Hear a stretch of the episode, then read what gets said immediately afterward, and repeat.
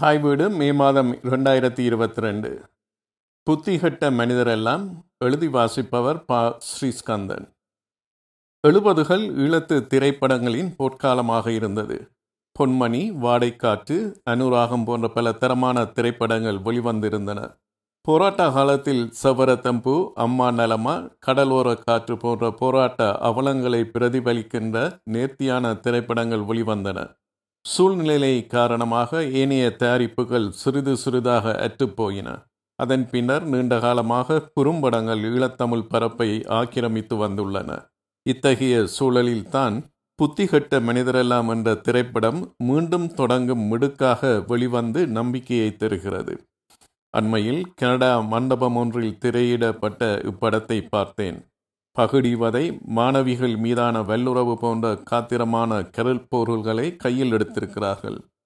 வளமையான பாணியில் கதையை நேரடியாக சொல்லியிருந்தால் ஒரு சாதாரண படமாக வந்திருக்கக்கூடிய இப்படத்தை புதிய வடிவில் வித்தியாசமான உத்திகளை பயன்படுத்தி கதையை நகர்த்தி இருப்பதால் படம் சிறப்பாக வெளிவந்துள்ளது. என்னடா பேப்படம் எடுத்திருக்கிறார்கள் என்ற மேலோட்டமான குரல்களையும் மீறி இதனை ஆளச் சென்று அலசுவது நல்லது. படம் ஒன்று எடுக்க முயற்சிக்கும் நண்பர்களை கதாபாத்திரங்களாக்கி படத்தின் முதற் பாதியை கலகலப்பாக்கியுள்ளனர். நவீன நாடகங்களில் நாடகத்தை தொடங்குங்கோ பார்வையாளர்களை காணவில்லை போன்ற வசனங்கள் வரும். அதேபோல் அவர்கள் எடுக்க நினைக்கும் படத்தின் நிலையை அவ்வப்போது சொல்வது திரைப்படத்துக்கு புதுசு. பகுடி வதைக்கும் பாலியல் வல்லுறவுக்கும் உள்ளான மாணவி தற்கொலை செய்து கொள்ள மாணவியின் காதலனும் சாரத்தை மின்விசிறியில் கட்டி தொங்கி தற்கொலை செய்து கொள்கிறார். காதலனின் ஆவி புகுந்த சாரத்தை அணியும் போது அவர்களுக்குள் ஆவி புகுந்து மிரட்டுகிறது. விடயத்தை அறிந்து கொண்ட நண்பர்கள் இறுதியில் மாணவியை வெல்லுறவு செய்த கும்பலின் தலைவனை அதே சாரத்தை அணியச் செய்து பழி தீர்க்கிறார்கள்.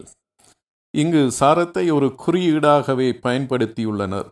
இதேபோல் அவ்வப்போது காட்டப்படும் பொம்மையும் பகுடிவதை வல்லுறவுகளின் அடையாளமாக எடுத்துக்கொள்ளலாம் பொம்மையை மயானம் ஒன்றில் அளிப்பதோடு படம் முடிவுறுகிறது.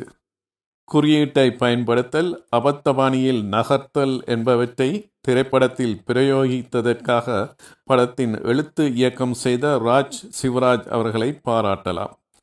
இந்த படத்தின் ஒளிப்பதிவும் எடிட்டிங்கும் என்னை ஆச்சரியப்படுத்தின. தொழில்நுட்ப வசதிகள் நிறைந்த தென்னிந்திய திரைப்படங்களை மிஞ்சும் அளவுக்கு அவை இருந்தன. ஒரு மண்டபத்து திரையிலேயே இத்துணை துல்லியமாக இருந்தது எனில் திரையரங்கில் இன்னும் அழகாக இருந்திருக்கும். எதிர்கால ஈழத்து திரைப்படத்துறையின் நம்பிக்கைக்கு இவை கட்டியம் கூறுகின்றன. அந்த வகையில் அவற்றினை கையாண்ட திரு தர்மலிங்கம் அருண் ஜோகதாசன் ஆகியோர் பாராட்டுக்குரியவர்கள். இசையை கையாண்ட மதீசனும் சிறப்பாக செய்திருந்தார்.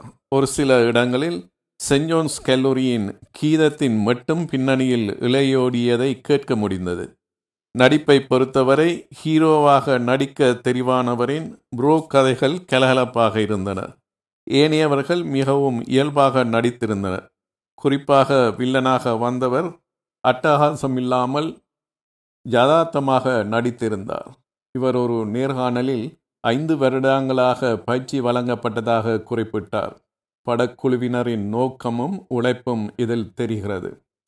சில குறைபாடுகளையும் சுட்டி காட்டலாம் திரைக்கதையின் பத்து விதமான பகுதி இடைவேளை வரை நீளுகிறது. பெரிதாக எதுவும் இல்லாமல் பாதிப்படம் முடிந்த உணர்வு ஏற்படுகிறது. தற்கொலை செய்திகள் ஊடகங்களில் வெளியிடப்படுவது அரிதாகி வரும் நிலையில் திரையில் காட்டப்பட்ட தற்கொலை பெரும் அகோரமாக இருக்கிறது. தவிர்த்திருக்கலாம். ஒவ்வொருவரும் சாரம் அணியும் போதுள்ள நடிப்பு ஒரே மாதிரியே இல்லாமல் வித்தியாசமாக காட்டியிருக்கலாம். இதனை எழுதும் போது ரெண்டாயிரத்தி பத்தொன்பதில் அரியாலை சுதேசிய நூற்றாண்டு விழாக்குழுவினர் நடத்திய குறும்பட போட்டியில் இவர்களது பூவன் மீடியா அமைப்பினர் தயாரித்த இரண்டு நிமிட குறும்படமான வெள்ளை வேன் இரண்டாவது பரிசினை பெற்றது நினைவுக்கு வருகிறது. கடனை அறுவட வெறும் நிதி நிறுவன அதிகாரியின் வருகையை வெள்ளை வேன் கடத்தல்காரர் போல் காட்சிகளை அமைத்திருந்தனர். அண்மையில் நோர்வையில் நடைபெற்ற திரைப்பட விழாவில் சிறந்த ஒளிப்பதிவு சிறந்த இசை உட்பட நான்கு விருதுகள் புத்திகட்ட மனிதரெல்லாம் படத்துக்கு கிடைத்தமை மகிழ்ச்சியான செய்தி.